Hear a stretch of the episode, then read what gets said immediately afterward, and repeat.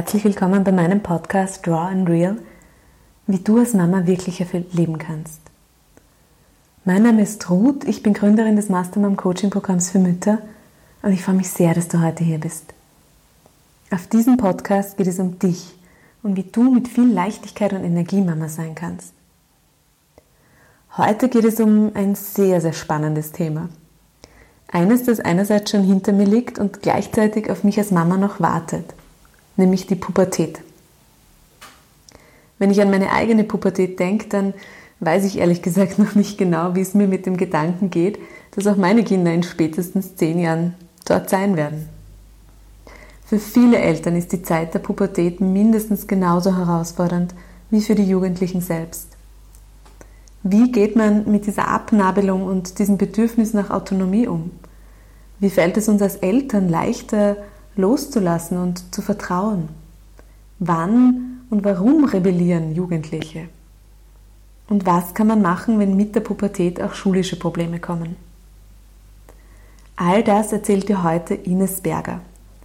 Sie war viele, viele Jahre lang A H S-Lehrerin für Latein und Mathematik und ist heute selbstständig als Eltern-, Familien- und Lerncoach, als Family Lab Leiterin nach Jesper Juul und Sozialmoderatorin für Schulen. Warum die Pubertät so ein Herzensthema von ihr ist und was sie selbst gelernt hat durch die Pubertät ihrer eigenen Kinder, das erfährst du in dieser Episode von Raw and Real. Alle Infos zu Ines und ihrer Arbeit sowie zu ihrem neuen Webinarangebot zum Thema Pubertät findest du natürlich wie immer in den Shownotes verlinkt. Und vielleicht magst du diese Episode ja auch mit Eltern teilen, die sich gerade mitten in der Pubertät ihrer Kinder wiederfinden sozusagen. Denn wie immer gilt natürlich, wir dürfen es uns leicht machen und wir dürfen auch Unterstützung annehmen, wenn es zu schwer wird. Schön, dass du da bist. Deine Mastermom, Ruth. Ines, schön, dass du heute hier bist. Danke für die Einladung. Ines, du ähm, bist eine ganz vielfältige Frau. Du arbeitest mit Kindern, Jugendlichen und Eltern, bist ursprünglich A H S-Lehrerin für Mathematik und Latein. Mhm. Sozialkompetenz und Persönlichkeitsbildung am Schluss noch dazu. Ja. Mathematik und Latein lässt mich gleich mal starten, siehst du. Da kommen ja die ersten Schultraumen hoch. Ähm, genau, du bist, du bist Elterncoach, Lerncoach, du bist auch Family Lab ähm, Leiterin nach Jesper Juul, das ist vielleicht vielen auch ein Begriff. Ähm, du stehst also wirklich im Dienste der Familie und der Jugendlichen und Eltern mit ganz unterschiedlichen Schwerpunkten. Was mich aber ganz besonders interessiert, wie kam es, dass du deinen Lehrerinnenjob an den Nagel gehängt hast? Weil das machst du jetzt nicht mehr, oder? Nein, ich habe jetzt, ich bin jetzt im dritten Jahr nur mehr selbstständig. Vier Jahre lang habe ich es parallel gemacht. Ja, es fängt eigentlich mit der Schule an. Ich habe vor, glaube ich, zweiunddreißig Jahren begonnen zu unterrichten in einer reinen Burschenschule. Ich war damals knapp ein bisschen älter als meine, als Repetenten in der achten. Ähm, und ich habe schon bald gemerkt, dass es eigentlich um Beziehung für mich immer gegangen ist. Damals hatte ich das Wort Beziehung noch nicht, aber ich habe gemerkt, es reicht nicht einfach nur zu unterrichten. Und ich habe viele Dinge persönlich genommen als Lehrerin, wo mir mein Verstand gesagt hat, das ist eigentlich nichts, was man persönlich nehmen soll, ob die Hausübungen machen, hat nichts mit dir zu tun. Ich habe aber gespürt, es hat sehr wohl mit mir zu tun gehabt, nämlich mit meinem Inneren. Und habe immer gedacht, ja, Kinder, so erzieht man, Kinder, so geht's, so klassisch. Und ja, irgendwann bin ich draufgekommen, wenn ich mich nicht anpasse und ein bisschen meine Dinge hinterfrage, Glaubenssätze in Frage stelle, mich weiterentwickle, ähm, dann bin ich erstens eine grottenschlechte Lehrerin und irgendwann werde ich wahrscheinlich auch eine furchtbare Mutter, unter Anführungszeichen. Ähm, Und es war wirklich, also es gab so Situationen, wo ich einer Mutter von einem siebzehnjährigen erklärt habe, und da sind wir jetzt auch bei der Pubertät, Sie müssen dafür sorgen, dass Ihr Kind Vokabel lernt und die Grammatik. Und die Mutter hat gesagt, naja, wenn Sie mir sagen, wie, und mein Gedanke war, und ich weiß das wie heute, und das ist richtig lang her, ah, na, die hat ihr Kind überhaupt nicht im Griff. Ja, so. Und das war so für mich dieser Auslöser, wo ich gemerkt habe, okay, Ines hat Gedanken, so wie sie das gerne hätte, Konzepte. Und ja, dann kam unsere Tochter auf die Welt und ich habe gemerkt, also entweder ich überdenke meine Konzepte, die ich da so habe und was ich da so mitbringe, auch aus meiner Herkunftsfamilie. Ähm, oder das wird eine Katastrophe mit unserem Kind. Und die ist so unsere Schatzkiste und unser Familienschatz, der uns immer wieder zurück auf unseren Weg gebracht hat. Und worum geht's wirklich? Ist es wirklich so wichtig? Keine Ahnung, dass die die Zimmer aufräumen, Hausübungen machen und so weiter. Und ja, es ist wichtig, aber wie komme ich zu diesen Punkten? Und damals habe ich mich auch mit einem Coach, also damals Psychotherapeutin, auf den Weg gemacht und mir Unterstützung geholt. Und es war einfach für mich so spannend, so die ersten zwei Stunden, wie sie dann irgendwann gesagt hat, lassen Sie bitte Ihr Kind, wo es ist, und kommen Sie. Und ich habe gedacht, so eine blöde Kuh. Was hat das mit mir zu tun? Also wobei ich im Hinterkopf das schon wusste, aber das war die erste, die das so klar ausgesprochen hat, dass es immer von uns Erwachsenen ausgehen muss. Und da passt auch dann der Jesper Juul wunderbar hinein, der gesagt hat, die, Erpass- die Anpassungsleistung müssen die Erwachsenen bringen. Mhm. Ja. Und das ist die riesengroße Herausforderung.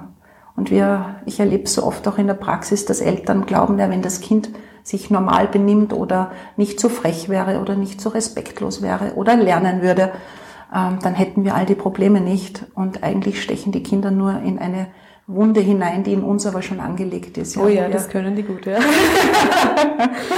Also angelegt, die wir mitbringen. Ja, also. Aber das heißt, du bist du bist Mama geworden und bist dann wieder zurück in den Lehrberuf, noch für, genau. für einige Jahre, nehme ich mal an. Genau, also ich bin Mama geworden, war dann zehn Jahre zu Hause, mhm. äh, zweimal Mama, also wir haben auch einen Sohn. Ähm, die beiden sind jetzt fünfundzwanzig und dreiundzwanzig und leben auch schon seit vier Jahren nicht mehr zu Hause.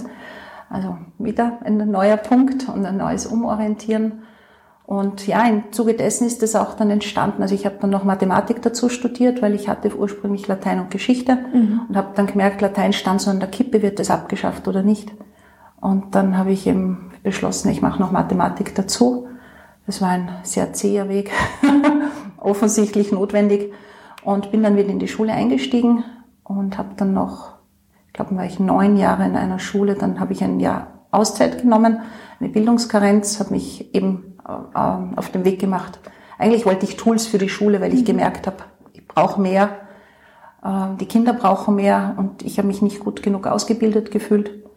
Und aus dem ist dann der Gewerbeschein entstanden. Also es ist eigentlich mehr oder weniger passiert, dann eben die Ausbildung beim Jesper Juul und dann noch bei Family Lab und das hat so ineinander gegriffen, aber eigentlich wollte ich nie selbstständig werden. Also ich war sehr glücklich in der Schule und ja, warum bin ich ausgestiegen? Ich habe so eine Vision für mich entdeckt und habe gemerkt, es geht einfach nicht mehr parallel. Ich möchte wirklich so ein Teil sein der Liebe, das hört sich so ein bisschen komisch an vielleicht, aber Liebe in das Familiensystem hineinbringt, weg von Konzepten. Und Schule ist sehr viel Konzept. Und ja, meine zweite Vision ist, so Freude in dieses Schulsystem hineinzubringen, aber da merke ich, das ist für mich einfach auch noch, nicht nur für mich, sondern generell noch sehr belastet. Mhm. Ja, und mit der Pubertät, das ist schon immer mein Herzensthema gewesen, ähm, möchte ich mich da jetzt wieder mehr, noch mehr drauf konzentrieren und schauen, was da möglich ist. Womit kommen Familien zu dir in die Praxis? Was sind so deine häufigsten Einsatzgebiete? Also ich habe ja drei Schwerpunkte. Das eine ist die Schule, dann die Trennung-Scheidungsthematik und die Pubertät. Ähm, Trennung-Scheidung hat immer, da ist, ist immer Krise. Da ist es schon irgendwie offensichtlicher, dass man sich Unterstützung holen darf. Ähm, Schule, ja, geht's viel um Lernen und ja, Lerncoaching und mein Kind lernt nicht, wie motiviere ich es, wie wird es selbstständiger, wie kann ich auch loslassen, also loslassen ist ein ganz großes Thema eben auch. Für die Eltern. Für die Eltern, ja. ähm, Kontrolle versus Vertrauen und das ist so für mich dieses, ja und Pubertät ist halt, wie kommuniziere ich besser mit meinem Kind, mein Kind tut nicht, was, was ich ihm sage, ähm, es wehrt sich, äh, die Kommunikation funktioniert nicht, es zieht sich zurück. Also zu mir kommen hauptsächlich Eltern, die sich ähm, bewusst sind, dass es mit ihnen zu tun hat. Also mhm. auch mit ihnen. Das heißt, die nicht sagen, also die halten sich bei mir nicht, die Klienten, die kommen so quasi, die, ich bringe ihnen ihr Kind, schrauben sie ein bisschen herum, damit es wieder funktioniert, sondern die sich einfach bereit, die einfach bereit sind, sich ihre eigenen Themen auch anzuschauen, weiter, sich selber weiterzuentwickeln, zu schauen, okay, wo sind denn so alte Glaubenssätze? Du hast ja gerade so ein ähm, Webinar gemacht, dieses, meine Glaubenssätze, wie stehen mir die, die im Weg, in der Beziehung zu meinem Kind? Und wo, worum geht's denn wirklich? Warum sage ich Nein, wenn ich vielleicht Nein gar nicht meine, sondern so aus dem ersten Impuls heraus, und darf ich dann wieder zurückrudern oder bin mhm. ich dann inkonsequent? Also das Viele ist Fragen, die wir alle kennen aus dem Alltag. Genau. Ja. Ich mag noch ein Eis, nein, warum eigentlich? Ja, genau. Und es gibt so also eine, eine Regel, wann auch immer Eltern anfangen zu argumentieren, argumentieren sie für sich, weil wenn ich ganz klar bin und es ist ein Nein, dann ist es ein Nein. Ja, und es gibt so den Satz, ein Nein ist ein ganzes, also Nein ist ein ganzer Satz. Mhm. Ja, und da muss ich nicht argumentieren. Und Kinder spüren das auch. Also ich denke, es kennen die meisten von den Hörerinnen und Hörern, die da eigene Kinder haben, dieses, manchmal sagt man etwas und das Kind tut's auf die Sekunde und man denkt sich, oh, was ist jetzt passiert? Ja, so. Und dann ist es unser Ja mhm. oder unser Nein. Dann sind's wir, dann ist es das, was wir spüren und was ganz klar für uns ist. Aber immer, wenn wir so herumschwimmen und nicht genau wissen, will ich das, warum will ich das, warum will ich das nicht, äh, was sagt, keine Ahnung, der Kindergarten, was sagt die Schule, was sagt die Lehrerin, was sagt die Schwiegermutter, was sagt, wer auch immer, ja, was macht eine gute Mama? Also alle Manns und Tut-Manns, wenn man sich erwischt, auf die reagieren die Kinder spätestens in der Pubertät wirklich sehr allergisch. Also bei uns ist das, glaube ich, offensichtlich auch früher schon so. Ja, nicht nur bei euch. Ja. Also mein Sohn kann das gut, also wirklich, wenn er merkt, wir sind nicht ganz klar oder es gibt diesen Spielraum in der Antwort, egal was es ist, ob das jetzt noch ein Hörbuch oder... Mhm. Und er spürt diesen Spielraum, dann kann der da reinbohren und dir eine Argumentationslinie hinlegen. Da kann wahrscheinlich ein Anwalt noch was lernen, ja? Mhm, genau. Ähm, so dass du wirklich anfängst, oder es ist mir auch tatsächlich passiert als Mutter, dass ich so entweder ein bisschen ins schlechte Gewissen kippe, na, ich könnte doch und warum tue ich das, das wäre doch wurscht jetzt eigentlich, ja? Und da merke ich dann einfach, okay, ich bin total unklar, weil es ist, das hat eigentlich, es ist jetzt nicht sehr emotional. Nein, es gibt kein Hörbuch mehr. Mhm. Ende. Könnte man dabei belassen, ja? Genau. Und trotzdem genau. wird's groß. Ja, und da sind wir bei den eigenen. Da kann das sein, dass du vorher, keine Ahnung, zu wenig Zeit für deine Kinder hattest. Ja, so das, das ist ja alles, was immer mitschwingt. Ja, dass man vielleicht ein schlechtes Gewissen hat und man sich denkt, ja, okay, ist ja egal. Und da ist für mich einfach so dieser wichtige Punkt, der mir ganz wichtig ist und darum heißt es für mich auch äh, in Liebe zu dir und deinem Kind äh, durch die Pubertät dieses Ich als Mama, ich als Papa bin genauso wichtig. Ja, und wir lernen, haben so gelernt, wir Eltern opfern uns vielleicht auf. Ja, und das Problem ist einfach, wenn wir uns aufopfern, leben wir das unseren Kindern vor. Das heißt, das Nein zu mir selber, wenn ich meine, für mein Kind etwas tue, heißt auch für das Kind, aha, so tut man. Ich selber bin nichts wert. Ja, also mein Nein ist nichts wert, sondern für einen anderen tue ich mehr. Und ich frage dann die Mütter, sind meistens Mütter oft, Ähm, willst du das deinem Kind wirklich vorleben, dass dein Nein und dass deine Grenze nichts wert ist? Mhm. Und spätestens dann ist so ein Einlenken, weil es ist schon so immer noch dieses, wir müssen ja uns für, unsere Kinder müssen glücklich sein, wir sind dafür zuständig und das sind wir nicht, abgesehen davon, dass, dass es ganz, ganz wichtig ist, dass Kinder auch lernen, ähm, Frust auszuhalten, ja, Frustrationstoleranz, zu sagen, eh, na, das, und das verletzt auch Kinder nicht. Ein Nein, du, ich mag jetzt nicht mehr. Ein Nein, ich bin jetzt müde, äh, hat, ja, ich muss aushalten, dass das Kind enttäuscht ist, mhm. dass ich das Kind enttäusche. Das ist, glaube ich, ganz oft sehr, sehr schwierig. Genau. Mhm. Und das ist aber so, so etwas Wichtiges, weil in der Konsequenz lernt das Kind auch, seinen Frust auszuhalten, seine Enttäuschung, damit umzugehen. Das heißt, es ist eine unglaublich wichtige Kompetenz fürs Erwachsenwerden. Enttäuschen, wir werden ganz, ganz oft enttäuscht. Das gehört dazu, weil sobald ein anderer etwas anderes will als ich, bin ich enttäuscht.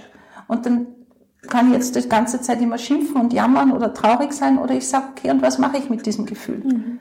Und da den Kindern das auch vorzuleben und zu sagen, ja, ich verstehe, dass du jetzt traurig bist und ich mag es jetzt nicht mehr vorlesen. Glaubst du, dass wir wirklich jetzt in einer, in einer Zeit leben, wo wir eben als Eltern versuchen, möglichst jeden Frust, jede Enttäuschung, jeden Schmerz von unseren Kindern fernzuhalten, im, im, natürlich im besten ähm, Versuch, ihnen die schönste Kindheit zu ermöglichen, mhm. aber eben da ganz, ganz oft unsere eigenen Grenzen dann übersehen? Ja, also ich glaube, dieses das Beste für ein Kind wollen, da ist schon der erste Haken drinnen, ja. Und das ist ja ein, ein hehres Ziel. Ähm, die Geschichte ist, ich kann eigentlich nichts das Beste für jemand anderen wollen, wenn, weil ich nicht derjenige bin. Das heißt, alles, was Eltern oft machen, ist, auch in der Partnerschaft abgesehen davon, ja, wenn ich jemanden glücklich machen will, dann tue ich das, was mir gut tun würde im Normalfall, wenn ich nicht in Beziehung und Austausch bin. Und so selten fragen Eltern ihre Kinder, okay, was brauchst du denn von mir? Ja, also dieses von liebevollen Gefühlen zu liebevollen Handlungen. Wir tun, tun, tun. Gerade als Mütter überlegen wir uns das und das und das und machen das. Und unser Kind will das vielleicht gar nicht. Ja, ich bin da x-mal in die Falle getappt, bis ich jedes Mal gemerkt habe, wow, das, was ich für mein Kind tue oder meine Kinder tue, ist eigentlich das, was ich damals gebraucht hätte. Mhm. Und meine Kinder brauchen das aber nicht, weil die haben eine andere Mama, die haben einen anderen Papa. Ja, und wir haben uns oft, oder ich habe mir oft Konflikte erzeugt, indem ich einfach in bester Absicht etwas getan habe und meine Kinder haben mich weggestoßen, weil sie gesagt haben, was tust du da? Ja, das ist nicht das, was wir spüren, was wir brauchen. Nur das, das braucht einfach so seine Zeit, sich dessen einfach bewusst zu machen und immer wieder hinzusetzen und zu sagen, okay, warum tue ich, wie ich tue? Mhm. Und ich habe einfach gemerkt, also um ein konkretes Beispiel zu nennen, ähm, ich bin als Kind, war so dieser so Klassiker, dass Schule ist dein Beruf und den machst du. Und ich habe mich in der Situation, einerseits kann man sagen, ja, meine Eltern haben mir vertraut und ich habe das auch gut geschafft, aber ich weiß auch, es gab ganz viele Situationen, wo ich mich heillos überfordert gefühlt habe. Und diese Gefühle wollte ich aber meinen Kindern quasi ersparen. Mhm. Ja?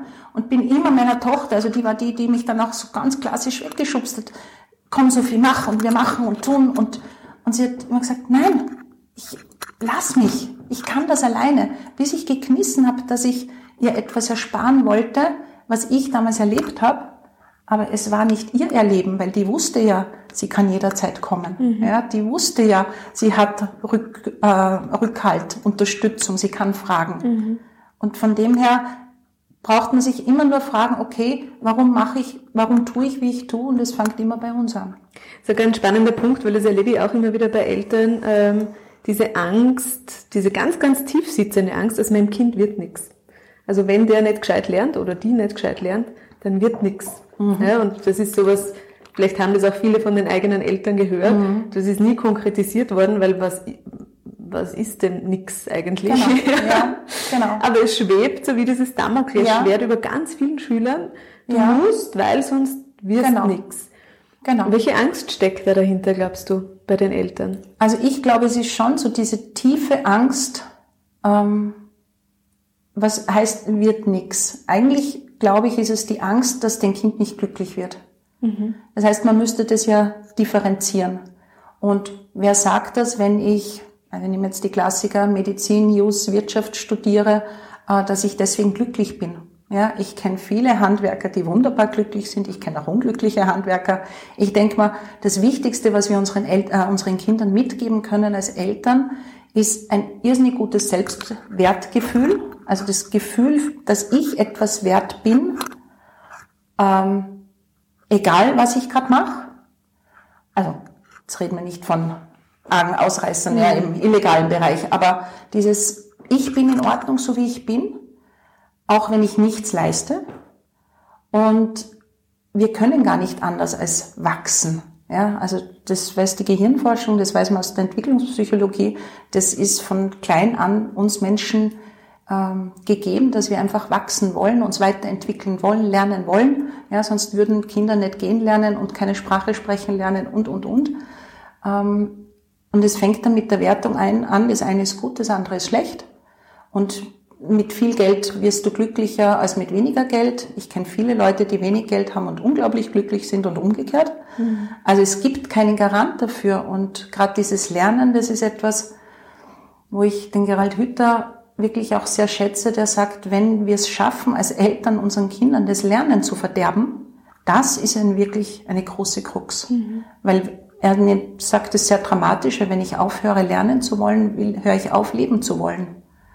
Weil wenn ich nichts Neues mehr lerne, dann bin ich quasi in meiner Box und dann schaue ich, wie das Leben halt so vorbeigeht. Aber wir lernen ja täglich. Mhm. Ja, und die Frage ist, ob das jetzt gerade die binomische Formel sein muss oder, keine Ahnung, Latein oder was auch immer. Das ist ja dann letztendlich unter Anführungszeichen, ja, es ist etwas, was dazugehört, aber es braucht so dieses große Ziel dahinter. Was will ich denn wirklich? Mhm. Und wie wichtig ist jetzt zum Beispiel, also gerade als Lehrerin habe ich oft erlebt, dass Kinder mit, mit guten Noten, also mit gut und befriedigend in Tränen ausgebrochen sind, weil es kein sehr gut ist, weil die Eltern enttäuscht sind. Mhm. Ja, wo ich sage, wow, was tun wir unseren Kindern eigentlich an? Ja, und unser Schulsystem geht ja eher in die Richtung, dass Kinder lernen, um gute Noten zu kriegen. Aber die Frage ist, wofür? Ja, und was kann ich denn? Also sie lernen ja dann quasi, sich so durchzuschlingeln, mhm. und die guten Noten heißt gar nichts. Ja, und man weiß mittlerweile ein Jahr nach der Matura, glaube ich, oder zwei Jahre später, sind achtzig Prozent weg. Und ja. Ich frage mich immer, was tun wir da unseren Kindern an? Ja. Und auch da geht's wirklich darum, nicht jetzt die Schule zu schmeißen per se. Also ich denke mir, das ist, das hat schon alles seine Berechtigung. Und wenn es nur das soziale Umfeld ist, was sie alles lernen, aber es nicht so ernst zu nehmen und zu sagen, hey, ja, wie hast du ein großes Ziel? Ja, und, und wenn ich ein Ziel habe, aber das kann ich nicht für die Kinder wissen. Ja, und wenn es träumt, Astronaut zu werden, und das mag ich doof finden oder nicht, oder zu sagen, okay, und was motiviert dich? Also im Lerncoaching erlebe ich das so oft. Die kommen wegen Lernschwierigkeiten in der dritten Klasse und bläh, Mathe, bläh. Und ich sage, okay, was hast du für ein Ziel? Ja, ich möchte irgendetwas, wo man die Matura braucht. Sage ich, okay, und wie kannst du dich dann über dieses blöde Mathematik, das jetzt gerade so ist, ja, um das kommt man nicht herum, aber wie kannst du lernen, dich selber quasi auszutricksen ein mhm. Stück weit?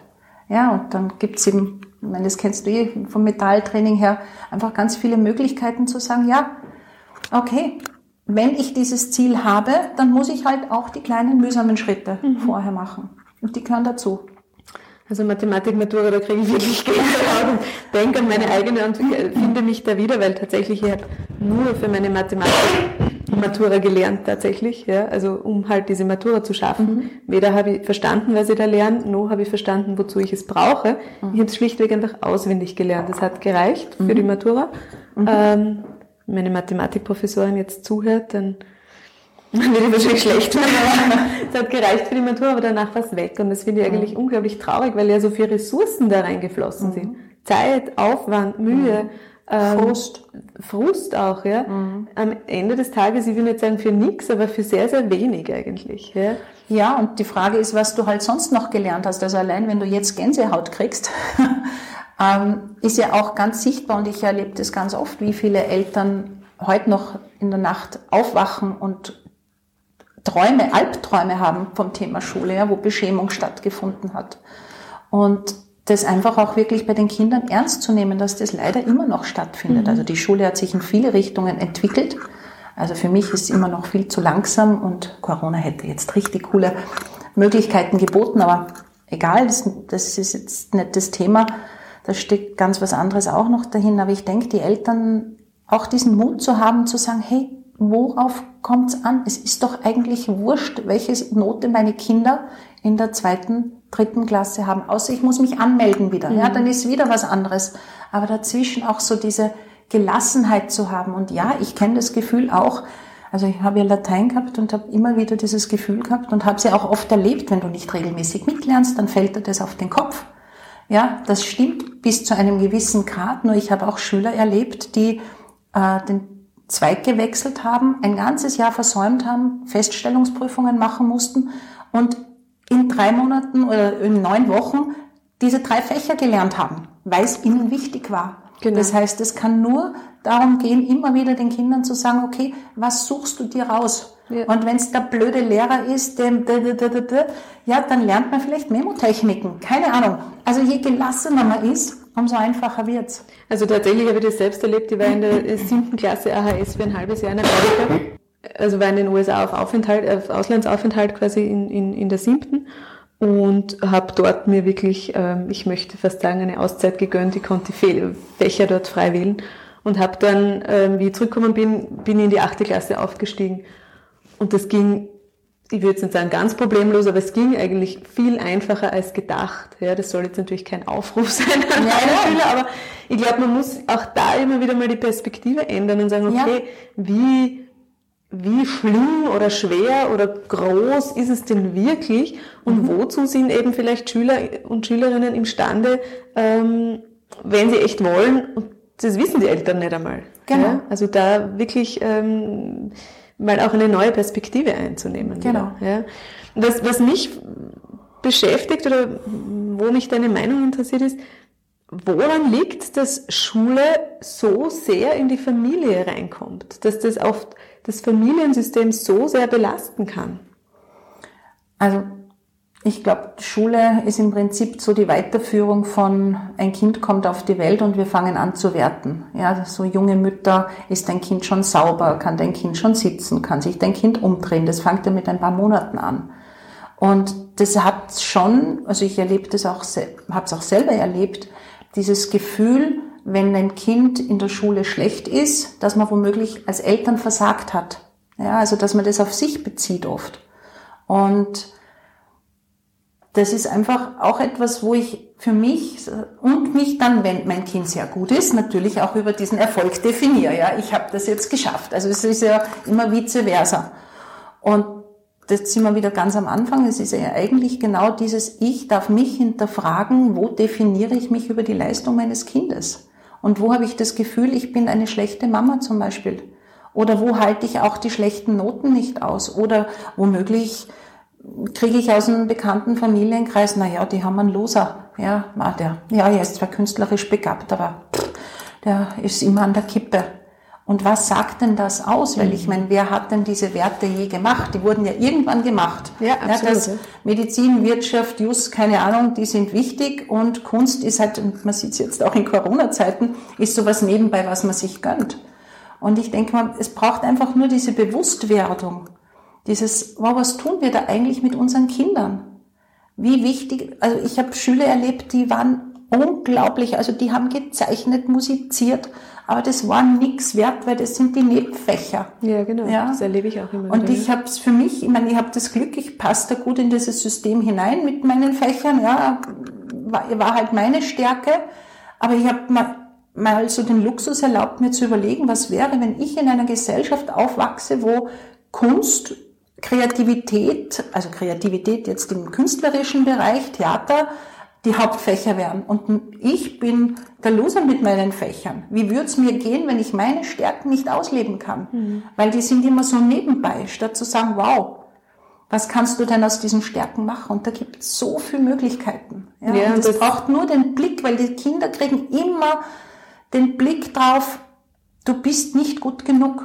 Also jetzt reden wir, selbst die, die eh gut durchs System passen und die da so sich anpassen und diese Anpassungsleistung erbringen und funktionieren, aber dann halt nicht die Noten, die sich die Eltern oder wer auch immer gerade erwartet oder auch die Lehrer, ja, dieses, naja, aber wenn es dir mehr anstrengen würd's, dann wird's schon noch besser gehen. Wozu bitte? Mhm. Ja, und ich habe das auch selber hart erfahren müssen, also es war dann oft auch so, dass ich mir gedacht habe, ja, mein Kind strengt sich viel zu wenig an oder meine Kinder, und dann denke ich mir immer, ja, aber warum eigentlich? Wofür? Denn darf es auch leicht gehen? Also das ist einer meiner Glaubenssätze, dass ich immer gedacht habe, Leistung muss wehtun. Ja, und in meinem Sabbatical habe ich richtig viel geleistet, aber es hat nie wehgetan. Ja, wehgetan hat in der Schule das Unterrichten auch nicht, auch nicht das Vorbereiten, das Korrigieren hat mir wehgetan, weil das habe ich nicht gern gemacht. Aber das war, aber alles andere war auch leicht. Und Arbeit darf auch leicht gehen und das Leben darf auch leicht gehen. Und diese, und Kinder können das wunderbar. Und yeah. Wir sind da sehr eingeschränkt in unserem, in unserem Blickfeld, denke ich mir auch, genau. Weil ähm, wenn man sich, also ich erlebe das in meiner kinesiologischen Praxis, wenn Kinder kommen, dass ich mir denke, Empathie zum Beispiel ist ja eine ganz wichtige Ressource, zählt im Schulsystem aber leider überhaupt nicht. Ja? Mhm. Oder ähm, Natur, mhm. Also ich sehe das jetzt auch bei meinem Sohn, der immer wieder im Wald ist, die Waldtage haben, welches Wissen der da mitbringt. Mhm. Also der kann mir Blätter, Blumen, Tiere, alles Mögliche erklären. Ähm, für das er wahrscheinlich im Biologieunterricht sitzen müsste und sich sehr, sehr anstrengen müsste, weil es eben keinen Praxisbezug hätte, mhm. möglicherweise. Ja. Genau. Und ähm, das sind so, das sind so Ressourcen, die dann oft unter den Tisch fallen, weil sie eben nicht Mathematik, Deutsch, Englisch, mhm. Latein sind, weil sie nicht schön schreiben mhm. sind, rechtschreiben sind. Und das finde ich ganz schade, weil das Potenzial von Kindern unglaublich verkannt wird und nicht nur das, sondern Ähm, da bin ich gespannt, wie du das siehst, sondern dann auch dieser Förderwahnsinn einsetzt. Mhm, genau. Und das noch auf den Punkt mit diesem, das ist genau das, Kinder wollen lernen, wenn sie einen Sinn darin sehen. ja, und mit unserem Lehrplan, wo wir alle quasi ähm, durch die Bank zur gleichen Zeit müssten sie das Gleiche können, machen wir einfach richtig viel kaputt. Und ich weiß, ich habe viele Kinder, die, die gesagt haben, ja, also die gerne in die Schule gegangen sind, wenn die eine gute Volksschullehrerin hatten, die das geliebt haben, ja, und, und ich dann gesagt habe, ja, aber ihr habt so viel gelernt in der Volksschule, und dann, also ich als A H S-Lehrerin quasi, und ich gesagt, wieso, in der Volksschule haben wir ja nichts gelernt. Und ich habe gesagt, wieso, lesen, rechnen, schreiben, Sachunterricht, wie die Fächer halt alle heißen. Ja, aber das ist so nebenbei gegangen. Ja, aber jetzt haben wir Physik, jetzt haben wir Mathematik, und die, die haben das alles dann so aufgedröselt. Das war nicht mehr Lernen, weil es Spaß macht, weil ich was wissen will, sondern so wie es vermittelt ist, ist dieses... In Kategorien. So, genau, in Kategorien. Und zu diesem Zeitpunkt musst du das wissen. Und ja, ich denke mal, als Erwachsener braucht man eigentlich nur sich überlegen. Und eine Gänsehaut und die, die Panikattacken von vielen Eltern. Also ich habe zum Beispiel ganz lang, also sehr bald erkannt, dass ich keine Elternabende mehr in der Schule mache, weil wirklich viele Eltern traumatisiert sind, mhm, nach wie vor. Und mir hat das einmal klar eine Mutter gesagt, hat gesagt, wenn ich in dieses Schulhaus hineingehe, auch wenn es nicht mein Schulhaus ist, kriege ich Gänsehaut, ich kriege Atemnot und eigentlich brauche ich Hilfe und ich soll, bin aber jetzt wegen meiner Tochter da. Mhm. Ja, und dann haben wir das halt zum Heuring oder wo auch immer verlegt, weil ich denke mal, ja, und das ist so negativ behaftet und wir geben, tun das aber weiter als Eltern, ja. Ja, weil wir noch keine Alternativen haben oder glauben, keine zu haben. Und dabei reicht eben schon, so wie du vorher gesagt hast, ein anderer Blick. Zu mhm. sagen, okay, worum geht's mir denn wirklich? Ich muss mir mal kurz hinsetzen und sagen, was will ich denn, was mein Kind mit achtzehn lernen kann? Ja, oder, oder welche Angst soll. steckt dahinter? Also warum genau, habe ich so Angst, genau, dass er nicht rechnen lernt oder was auch genau. immer? Genau, ja. richtig, ja. Entschuldige, aber deine Frage war eigentlich eine andere. Ähm, nein, das, das hat schon ganz gut beantwortet. Was mich eben interessiert hätte noch, ist, ist wie du Förderung siehst grundsätzlich. Gibt es ein zu viel? Gibt es ein zu früh? Gibt es aber auch vielleicht ein zu spät? Also wie können Eltern sich orientieren dran?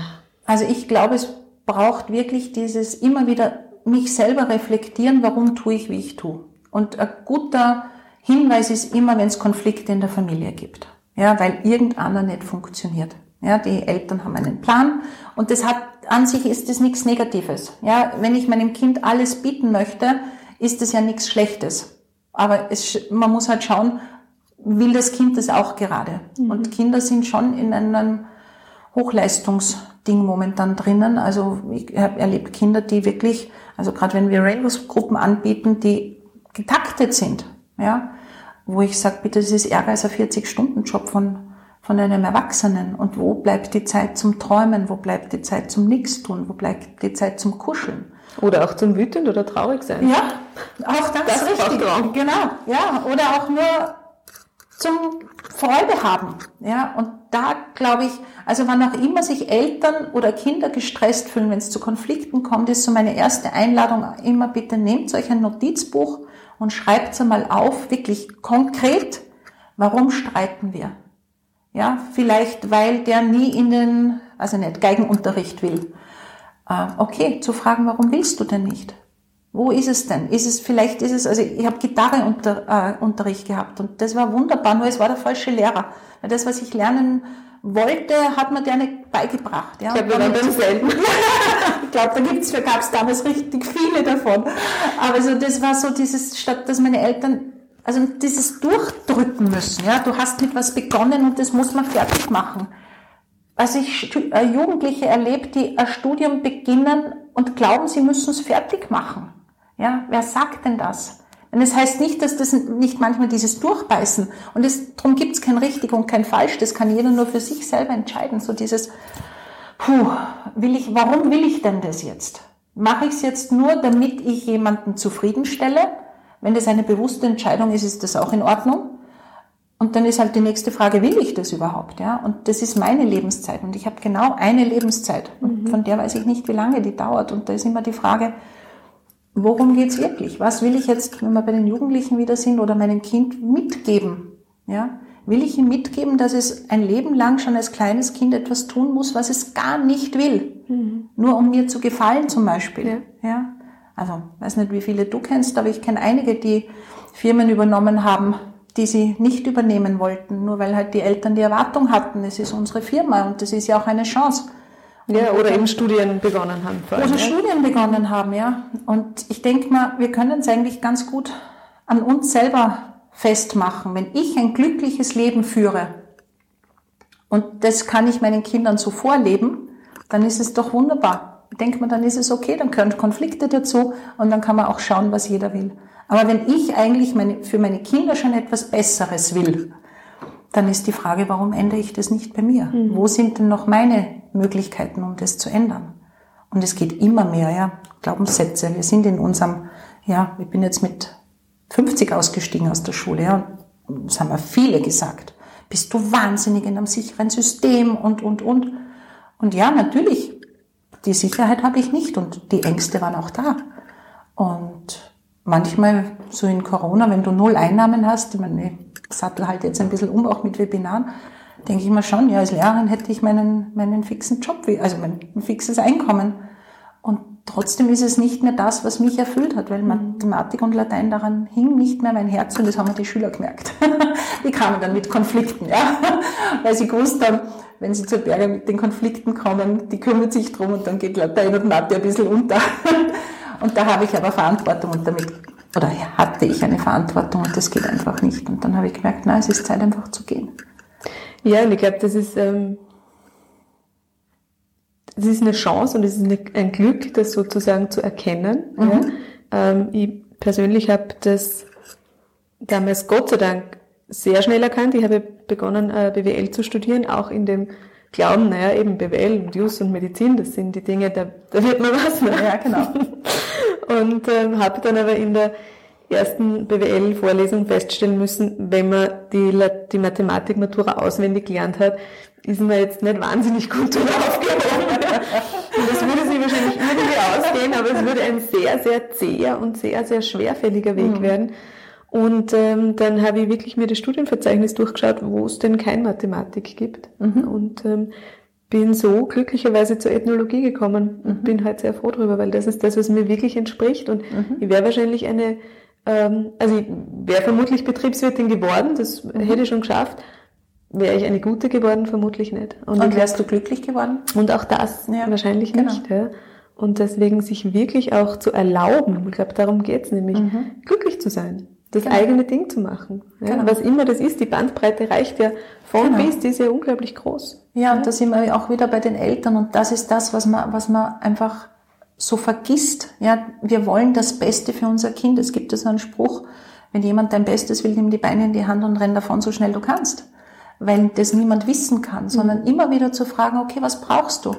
Was kann ich für dich tun? Was, was ist denn jetzt, was dir helfen würde? Mhm. Also statt mit den Hausübungen hinterher zu rennen, mal innezuhalten und zu sagen, okay, wie tun wir denn? Und ja, natürlich, da gibt's die ganzen Konflikte, mag lieber Computer spielen, mag lieber bababab, interessiert mich nicht.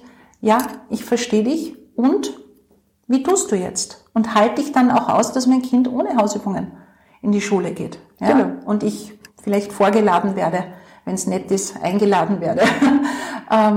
Und sie müssen, so wie ich das halt damals auch dieser Mutter gesagt habe, ja, und dann zu sagen, sie, ich habe die Schule meinem Kind, es ist seine Verantwortung. Es, ja. Ich vertraue darauf, dass es seinen Weg gehen wird. Es hat alle meine Unterstützung, aber die zwinge ich ihm nicht auf, sondern ich frage ihn, okay, magst du bleiben? Und die Kinder wollen alle wachsen. Also ich habe keinen Schüler erlebt, die nicht weitergehen wollen, die nicht allein im Sozialen in ihrer Klasse bleiben wollen. Mhm. Ja, und dann heißt, kann einfach so die Frage sein immer, und wir fragen sie viel zu wenig. Okay, wo brauchst du denn Unterstützung? Was kann ich für dich tun? Und ja, ich weiß, dann kommt immer sofort, na, weiß ich nicht. Ja, na, natürlich. Und ich sage dann immer zu den Eltern, aber wenn ich sie jetzt frage, was sind die fünf wichtigsten Werte in ihrem Leben, die sie gelebt haben wollen am Ende ihres Lebens, und sie haben noch nie drüber nachgedacht, dann werden sie sagen, ich weiß es nicht. Und dann werden sie, wenn sie es interessiert, die Frage, drüber nachdenken. Aber wir gehen immer davon aus, dass wir, wenn wir unsere Kinder etwas fragen und die sagen, weiß ich nicht, dass das heißt, die haben kein Interesse. Das heißt ganz oft einfach nur, im Moment weiß ich es nicht. Und dann könnte ich als Mama sagen, okay, du schau, wir haben ständig den gleichen Konflikt, sei es jetzt Lernen, sei es Hausübungen. Ich will denn nicht mehr. Ich habe gerade keine Ahnung, wie es geht. Bitte überleg dir, ich frage dich in drei Tagen wieder oder vielleicht in vier Tagen, wann soll ich dich denn wieder fragen? Überleg dir, wie wir den Weg gemeinsam gehen. Mhm. Ja, also wir Eltern und Erwachsene glauben immer, wir müssen ein Konzept haben. Ja, und Corona war jetzt so dieser Klassiker dafür. Wir waren das erste Mal in unserem Leben in so einer Situation weltweit irgendwo. Und irgendwie hat man geglaubt, man müsste jetzt wissen, wie es geht. Aber runtergebrochen auf das eigene Erleben. Wenn ich das erste Mal mit einem Kind in der Pubertät bin, als Mama, woher soll ich wissen, wie es geht? Mhm. Also die Erwartungen an uns selber, die wir haben, ist enorm hoch. Unglaublich. Ja. Ja, oder ich komme mit einem Baby und ich muss wissen, wie Stillen geht und dieses, wobei da ist ja noch eher akzeptiert, dass man es nicht weiß. Ja, da ist auch so von der Gesellschaft, ja, okay, junge Mama, natürlich. Aber spätestens dann, wenn die gehen können und, und reden können, hat man so diese Erwartung an Eltern, die müssten wissen, wie das funktioniert. Und ich frage mich immer, woher dieser Gedanke, allein der Gedanke, woher das kommt, dass wir glauben müssten, das zu wissen. Mhm. Kindererziehung und Kinder zu begleiten ist die größte Herausforderung, finde ich, im Leben. Weil ich immer mit meinen eigenen Themen in Berührung komme, weil ich es möglichst gut aus Liebe zu einem Kind machen möchte und ich einfach meinen eigenen Rucksack mitschleppe, ja, und keine Ahnung habe, wie es geht. Und wenn ich dich jetzt bitten würde, bitte das Auto zu reparieren, das da kaputt ist, dann würdest du wahrscheinlich sagen, Ines, was willst du von mir? Ja? Oder Gleichung ausrechnen. Ja, oder Gleichung ausrechnen. Gut, das hättest du vielleicht noch mal gelernt, aber, aber da kannst du noch sagen, ja, okay, da muss ich nachschauen. Aber wir haben bei solchen Dingen keinen Anspruch oft an uns, etwas können zu müssen. Mhm. Aber bei der Kindererziehung bei der glauben wir, es können zu müssen. Und da gibt es ganz viele, ja, ich meine, ich kenne das einfach. Ich bin ja eigentlich über meine Kinder dahergekommen, wo ich jetzt bin, also dahin gekommen, wo ich jetzt bin. Weil ich einfach das alles Schritt für Schritt immer wieder, und ich lerne immer noch. Also ich bin nach wie vor nicht die, die weiß, wie es geht. Und ich glaube, man muss es eigentlich auch nicht wissen. Man kann einfach nur von Stück zu Stück schauen. Man braucht so ein großes Ziel. Und dafür muss man sich Zeit nehmen und dann zu sagen, okay, und welche Handlungen setzen wir jetzt? Wir, gemeinsam. Das ist ein schönes Bild, ja, dieses wirklich den Weg zu gehen. Genau, und der ist nicht immer geradlinig. Genau, und ja, manchmal kennt man den nächsten Schritt einfach auch noch nicht. Ja. Genau. Weil du die Pubertät jetzt schon einige Male angesprochen hast als, als Herzensthema von dir. Mhm. Vielleicht kannst du einen kurzen theoretischen Rahmen geben, nämlich wann beginnt denn Pubertät überhaupt? Ist es bei beiden Geschlechtern gleich? Gibt es Unterschiede und woran können Eltern wirklich merken, ähm, hoppala, das jetzt wird mein Kind zum Jugendlichen, jetzt mhm. beginnt ein, ein, ein Prozess?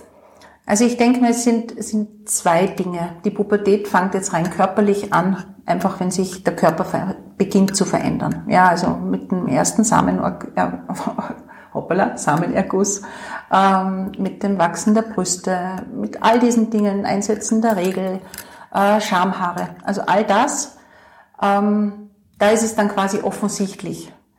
Und es fängt aber eigentlich schon damit an, wenn Kinder anfangen, auf sich mehr zu schauen, sprich die Dinge der Eltern in Frage stellen. Ja, also dieses, ähm, unsere Tochter war der Klassiker, wirklich ab elf spätestens, ähm, wenn ich irgendwas gesagt habe, sagt wer. Ja, und das war wirklich so dieses einfach hinterfragen. Kinder fangen an, sich abzunabeln. Bist und du mein Boss, heißt es bei uns. Ja, aber also genau. Ja, das macht mir Angst. Ja, nein, das braucht dir keine Angst machen, weil das, das Coole ist ja, wenn, das heißt, du hast das ja schon, die Pubertät ist ja eigentlich nur etwas, was schon viel früher anfängt. Es gibt die Trotzphase, allein, dass man es Trotzphase nennt. Ja, es ist eine Autonomiephase. Ein Kind beginnt, autonom zu werden. Und die zweite Autonomiephase ist die Pubertät. Das beginnt, sich loszulösen. Und ich habe gerade vor kurzem eben vom Remo Largo wieder gelesen, dieses, in der Pubertät müssen Eltern nicht nur umdenken, sondern auch umspüren. Ja? Und es tut weh, es ist ein schmerzhafter Prozess, wenn mein kleines Kind mich wegschubst, ja? Wenn es nicht mehr kuscheln will, ja? Wenn es nicht mehr auf das hört, was ich sage, ja? Wenn andere wichtiger sind, wenn es mir Dinge nicht mehr beginnt zu erzählen.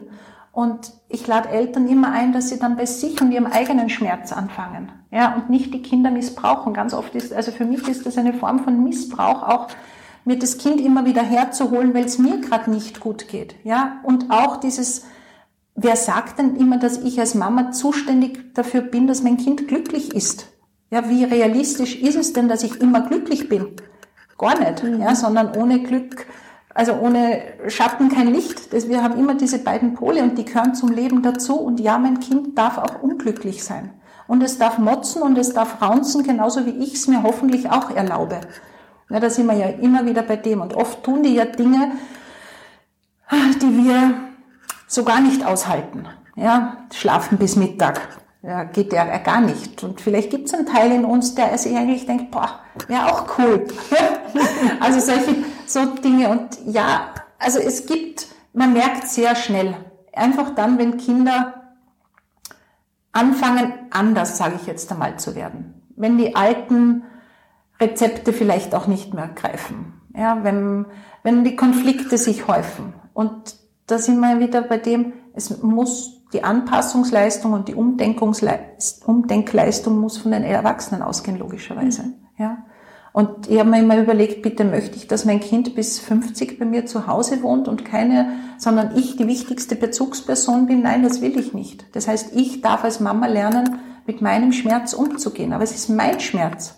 Ja, das Kind tut nichts anderes als einfach wachsen. Und das ist wichtig. Und diese Phase ist so eine wirklich wichtige Entscheidungsphase auch für den Rest des Lebens. Wer bin ich? Was habe ich für eine sexuelle Orientierung? Was will ich für ein Mann sein? Was will ich für eine Frau sein? Ähm, bin ich Mann oder Frau? Ja, also gerade jetzt in dieser Transgender-Geschichte gibt es ja ganz viele andere. Ähm, sexuelle Orientierung und, und, und. Also da ist so wichtig. Und wie viel bin ich wert? Wer bin ich? Ähm, was macht mich aus? Wo sind meine Stärken? Wo sind meine Schwächen? Ähm, Wie gehe ich mit mir um? Ja, so ein, ein Rezept wie, ich beziehe es jetzt auf mich, ein Re- Umgang, richtiger Umgang mit Ines Berger. Was brauche ich, wenn ich traurig bin? Was brauche ich, wenn es mir gut geht? Mhm. Mich einfach selber kennenlernen, und da können die Eltern unterstützen, indem sie einfach immer wieder fragen. Ja, und das hängt sich auf, an allen Punkten auf. Also das Tattoo, Piercing, Fortgehen, Freunde, Sexualität, entspannt hinzugehen und zu sagen, okay, warum tust du, wie du tust? Warum willst du dieses Piercing? Ja, und da kommt so ganz oft, ich möchte anders sein. Ja, ich möchte besonders sein. Und wenn man das dann hört, dann ist, da hat das Piercing ist ja quasi nur ein Symptom für etwas. Mhm. Und Kinder haben es heuer jetzt in der Zeit richtig schwer, weil ich meine, bei mir, wenn ich rote Haare hätte, gehabt hätte, wäre das ja schon wow gewesen, ja. Aber jetzt ist es ja so, dass es de facto nichts gibt, was es nicht schon gibt. Mhm. Das heißt, wie kann ich mich auch abgrenzen von anderen Generationen? Ja, also von der alten Generation. Wie kann ich meine eigene Identität finden? Und gleichzeitig diesen Vergleich, diesem ständigen auf Social Media, Instagram standzuhalten. Genau, richtig. Mhm. Genau. Und da geht's aber wirklich auch um diesen Selbstwert. Und da sind Eltern einfach, auch wenn sie das oft über Jahre manchmal nicht mehr spüren und es sich anspürt wie so eine Einbahnstraße. Es verändert sich die Beziehung, aber Kinder brauchen uns dringendst, nämlich der Jesper sagt immer, als Leuchttürme. Mhm. Ja, ah, da kann ich hingehen, wenn was nicht passiert. Ja, und dieses Vertrauen, ich vertraue darauf, dass du deinen Weg gehst, dass den du brauchst, um glücklich zu werden. Und ja, da sind auch ihre Wege dabei. Da ist vielleicht ein Jahr wiederholen dabei, da ist ein Schulwechsel dabei, da ist Da sind vielleicht auch Alkoholerfahrungen sogar ganz sicher dabei, ja, und zu sagen, ja, auch das darf sein. So wie ein Kind beim Gehen lernen einfach auch mal stolpert und sich verletzt, und das gehört dazu, und ja, das tut weh, und ja, das macht Angst, und es ist trotzdem die Angst der Erwachsenen, und dafür sind die Kinder nicht zuständig, sondern ich darf als Mama lernen, mit dieser Angst umzugehen.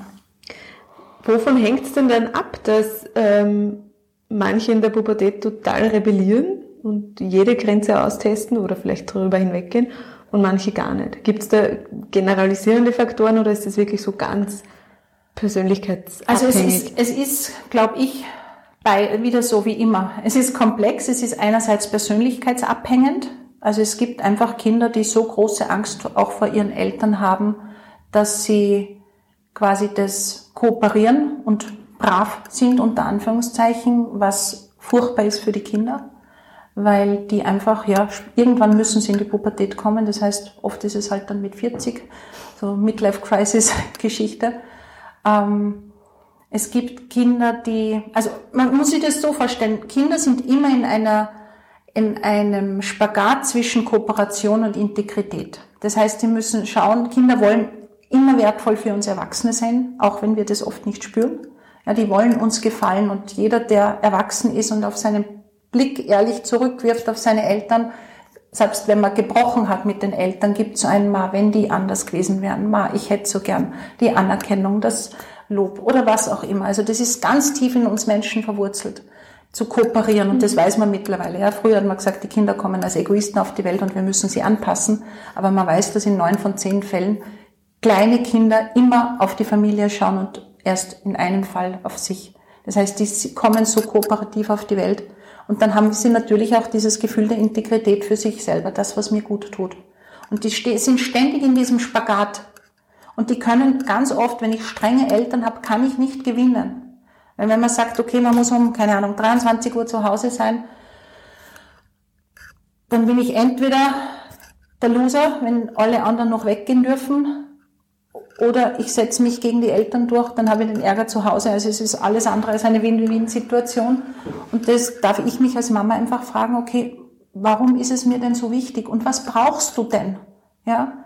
Und dann kommt oft so ein Glaubenssatz, ja, gib ihnen den kleinen Finger, dann kommt, wenn sie die ganze Hand, das tun Kinder im Normalfall nicht. Auch in der Pubertät nicht? Also ich habe es nicht erlebt, sondern die wollen gefallen.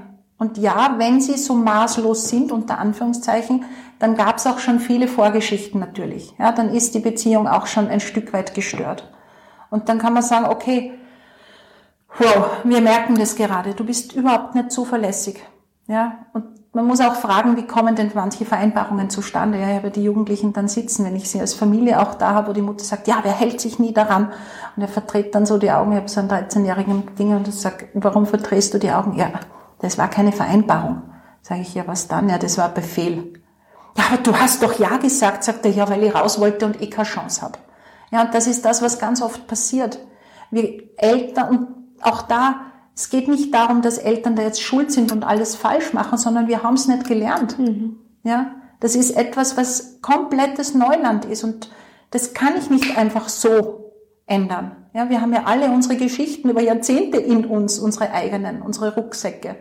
Und von Eltern oder von sich selbst zu verlangen, dass ich das jetzt gut können müsste, woher denn? Da sind wir wieder bei dem. Ich kann mich entscheiden, einen anderen Weg zu gehen. Ja, so wie ich mich entscheide, einen Marathon zu laufen. Aber auch da würde ich nicht davon ausgehen, dass ich, wenn ich jetzt rausgehe, dass ich das kann. Sondern muss ich trainieren. Und genau das Gleiche ist mit Verhaltensveränderung und Anpassungsleistung mit Jugendlichen. Mhm. Sondern zu sagen, okay, okay, so ist es zustande gekommen. So war dein Gefühl. Das heißt, du hast dich eingeengt gefühlt. Was hättest du stattdessen gebraucht? Und dann kommt auch oft, weiß ich nicht. Okay, so wie ich es gemacht habe, war es offensichtlich für dich falsch. Hilf mir, es richtig zu machen. Und wir brauchen unsere Kinder in der Zeit. Mhm.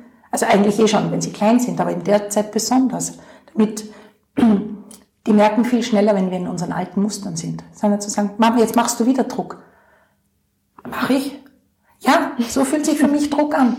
Okay, was soll ich stattdessen machen? Mama, chill. Keine Ahnung, ja? Also dieses... Sehr selbstreflektiv eigentlich. Genau, ja. Und das ist eine so wichtige Kompetenz, ihnen mitzugeben. Mhm. Ja, dass die lernen in dieser Zeit, was brauche ich, was tut mir gut. Mhm. Und das ist Lernen. Das lernen die im Umfeld, Netzwerk, Familie. Und dafür muss ich sie fragen und nicht sagen, ich weiß, was gut für dich ist. Und damit beginnt man idealerweise einfach auch schon viel, viel früher. Ne? Es gibt ja auch den Begriff äh, der Wackelzahnpubertät, eben genau. Zwischen sechs, sieben, so. Mhm. Ist das tatsächlich vergleichbar? Also ich glaube, dass es, ja, wackelt. Also ich denke mal, es ist diese, diese, dieser Spagat zwischen Integrität und Kooperation, der, der ist immer da. Mhm. Und der wird einfach in der Pubertät stärker. Also so gesehen ist es schon zu vergleichen. Ja. Und auch ein Kind in der Autonomie, Autonomiephase, sprich Trotzphase, das anfängt zu schreiben, nein, nein, nein, selber machen, ich will, ist im Prinzip genau das Gleiche, aber da lachen wir halt vielleicht noch drüber oder wir fahren drüber, weil wir halt schnell weg müssen. Aber im Prinzip fängt es da an. Ja. Mhm. Es ist schon zu vergleichen. Es geht einfach immer darum zu schauen, was braucht mein Kind? Ist es ein Bedürfnis oder ist es jetzt der Wunsch? Und wo lerne ich auch oder wo kann ich auch gut Nein sagen? Und wie halte ich dann den Frust aus? ja, den das Kind hat und das tobt und schreit oder was auch immer. Nämlich auch vor anderen, darum geht es ja, glaube ich, ganz genau, oft auch, ähm, genau. zu sagen, okay, zu Hause in den vier eigenen Wänden kann ich das gut aushalten, aber wenn da andere dabei sind, was denken die denn dann wieder über mich und richtig. Über das Kind nämlich ja, auch, ne? Genau. Weil dann kommt man ja so wie unerzogen und, und äh, läuft einen Film ab im genau. Kopf ganz oft. Ja? Und ich habe da von einem Psychotherapeuten einen sehr lustigen Satz gefunden, der zu einer Klientin von mir gesagt hat, ähm, wissen Sie was, nehmen Sie sich nicht so wichtig. Was glauben Sie, wie wichtig Sie im Leben anderer Menschen sind, die Ihnen da bei der Kasse zuschauen? Sie sind draußen im Auto, die haben Sie schon lange wieder vergessen. Ja? Also es ist auch so dieses, wir glauben immer, aber die Zeit ist so schnelllebig, ja? Dann kommt das nächste tobende Kind und dann schon längst wieder. Ja, also es geht wirklich darum, ich brauche für mich mein Ziel, wo will ich mit meinem Kind hin? Was will ich, dass mein Kind, wenn es auszieht, kann?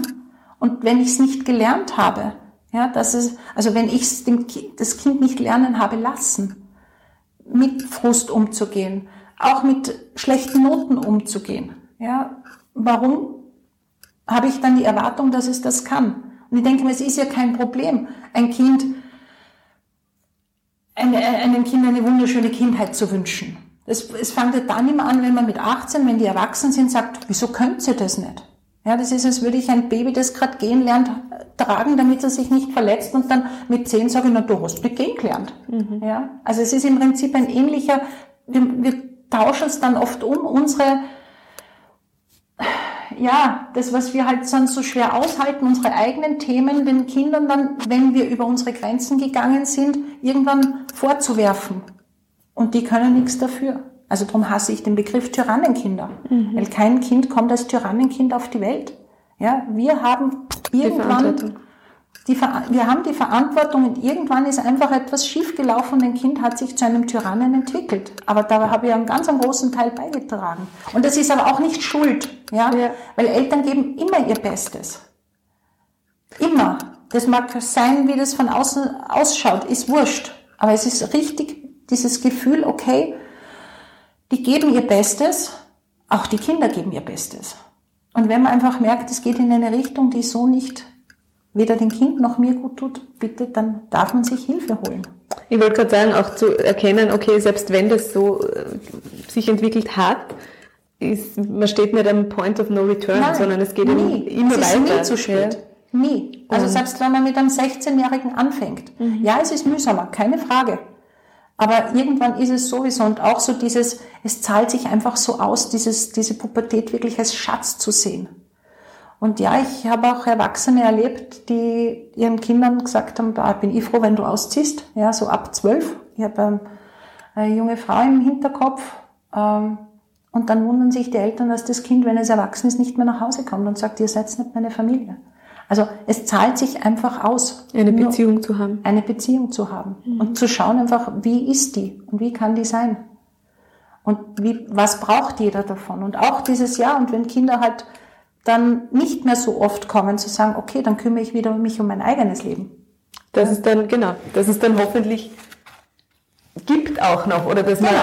man auch noch spüren kann, sehen kann, weil das ist, glaube ich, ein wichtiger Punkt, den ich, den Mamas immer wieder erlebe, dass man eben wirklich so in dieses, ich opfere mich für meine Kinder und ich opfere genau. mein Leben und kein Kind dieser Welt, wage ich zu behaupten, bin ich mir fast sicher, möchte von den Eltern ein Opfer, weil das ist eine Last, nein. die man trägt. Richtig, ja. genau. Ich bin dafür zuständig, dass es meiner Mama gut geht. Genau. Ja, jetzt geht es eh mir schon nicht gut und dann muss ich auch noch, also die habe eine Klientin gehabt, die hat gesagt, meine Mutter war die egoistischste Kuh aller Zeiten. Und ich habe gesagt, wie kommen Sie drauf? Ja, weil wenn ich unglücklich war, dann hat sie gesagt, na, jetzt geht es mir auch nicht gut. Und dann habe ich mich nicht nur um mich kümmern müssen, sondern auch noch um meine Mutter. Hat sie gesagt, und das ist Egoismus. Und damals habe ich das noch nicht so verstanden, aber mittlerweile verstehe ich es schon ein, ein Stück weit. Weil das ist einfach eine Last und niemand ist dafür zuständig, dass es einem anderen gut geht. Mhm. Ja, es darf jeder selber für sich sorgen. Und Kinder schon gar nicht.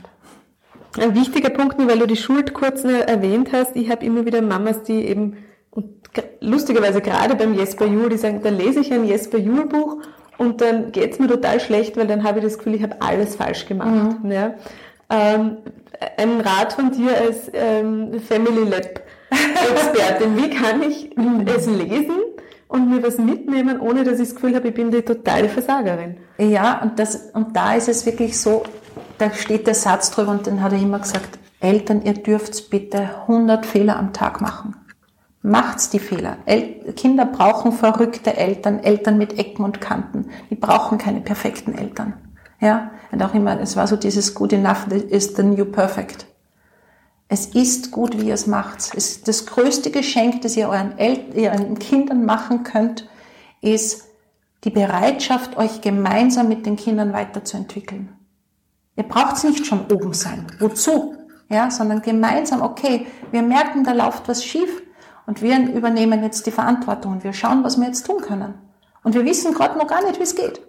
Ja, sondern wir schauen jetzt einmal, okay, was braucht's? Wir setzen uns hin, sagen, na, so wollen wir es nicht mehr und was wollen wir stattdessen? Und sich auch manchmal Hilfe holen, ja. Also das ist ja, das sind ja ganz viele, das ist ja eine Wissenschaft letztendlich, ja. Und man glaubt immer, man muss das können, sondern nein, jeder gibt sein Bestes. In dem Moment, wie es gerade gut passt. Aber wir können uns weiterentwickeln. Also Schaden tue ich Kindern, wenn ich für den Rest meines Lebens, und jetzt sind wir am Anfang des Interviews, sage, sorgen Sie dafür, Sie müssen wissen, wie es geht. Und das kann ich nicht wissen. Sondern zu sagen, okay, du, mein Kind, bist mir so wichtig und mit dir gemeinsam gehen wir gemein, also gehen wir diesen Weg und schauen, wo uns der hinführt als Familie, mit dem Ziel, wir wollen eine gute Beziehung. Und da dürfen jeden Tag viele Fehler gemacht werden. Da darf ich auszucken, da darf ich schreien. Wenn ich nachher die Größe habe, zu sagen, wow, das hat mich jetzt so wütend gemacht, aber es ist meine Wut. Ja, und ich kümmere mich. Ich gehe jetzt zum Papa und lasse meine Wut raus. Aber du kannst nichts dafür. Du kannst nur was in mir auslösen, was meins ist. Ja, und wir schauen, wie wir weiter tun. Mhm. Zum Abschluss, Ines, nachdem deine Kinder aus der Pubertät beide schon draußen sind, was magst du, kannst du den Mamas vor allem jetzt da draußen ähm, mitgeben, was ihnen einfach hilft, durch diese Phase, durch diese Zeit ähm, gut, gut durchzukommen? Da gibt es so den Satz von Jesper Juul, der sagt, äh, genießt eure Kinder. Diesen anderen Blick auf das Kind zu werfen. Nicht dieses, das kann es noch nicht, in Mathe ist nicht, die Hausübungen funktionieren nicht. Außerdem, keine Ahnung, schauen die Haare furchtbar aus oder das will es oder das will es, sondern zu sagen, wow, dieses Kind wird gerade erwachsen und es ist auf einem wirklich herausfordernden Weg, den wir alle beschritten haben und der einfach eine Tatsache ist und der dazugehört. Und ich bin voller Neugierde und schau, was, was da rauskommt. Wo sind die Stärken? Was findet es heraus? Mit allen Umwegen, die da vielleicht dazu können, mit allen Fehlern, die das Kind macht. Ja, wir dürfen Fehler machen. Also diese Fehlerkultur. Auch ich als Mama darf Fehler machen. Und ich darf sagen, okay, und ich werde das jetzt lernen. Ich habe entschieden, tausendmal das Gleiche zu sagen, bringt nichts. Ich lerne jetzt einen anderen Weg, etwas zu kommunizieren oder, oder umzudenken. Und gemeinsam werden wir das schaffen. Und ich genieße dich und ich bin einfach nur froh, dass du da bist. Und ja, ich habe auch Angst, dass aus dir nichts wird. Oder das, was aus dir wird wahrscheinlich. Mhm. Eigentlich ist es ja das nicht, dass nichts aus dir wird, sondern eigentlich wünschen wir uns ja, wir formulieren es nur anders. Ich wünsche mir so, dass du ein glückliches Leben führst. Und ich vertraue drauf, dass du den Weg gehen wirst, der für dich richtig ist. Und dabei, da bin ich für dich da. Das ist ein schönes Bild. Mhm. Vielen Dank, Ines, für diesen, ja, sehr, sehr aufschlussreichen und ähm, also ich finde mich auch immer wieder, wie gesagt, Wackelzahnpubertät, zumindest dort bin ich ja auch schon und äh, eine eigene Pubertät habe ich natürlich auch erlebt, mhm. Also es ist auch sehr spannend, das nochmal so zu reflektieren ähm, und es gibt, du arbeitest also nicht nur im, im Einzel- und Gruppensetting, sondern du bietest auch eben ab sofort Webinare an zum Thema Pubertät, mhm. Pubertät und Vertrauen, ähm, ganz, ganz spannend. Und alle Infos zu dir, zu deiner Arbeit gibt's natürlich wie immer auch verlinkt. Ähm, ja, sehr zu empfehlen für alle, für alle Eltern da draußen, auch für alle Teenager, die vielleicht schon selber zuhören und sagen, wow, vielleicht gibt mir das auch Support. Und ich glaube auch für alle Lehrer, die das Gefühl haben, mhm. sie brauchen mal einen neuen Blickwinkel. Auch für die bist du da. Sehr gerne, ja. Vielen, vielen Dank für dieses Interview. Ich danke dir für die Einladung.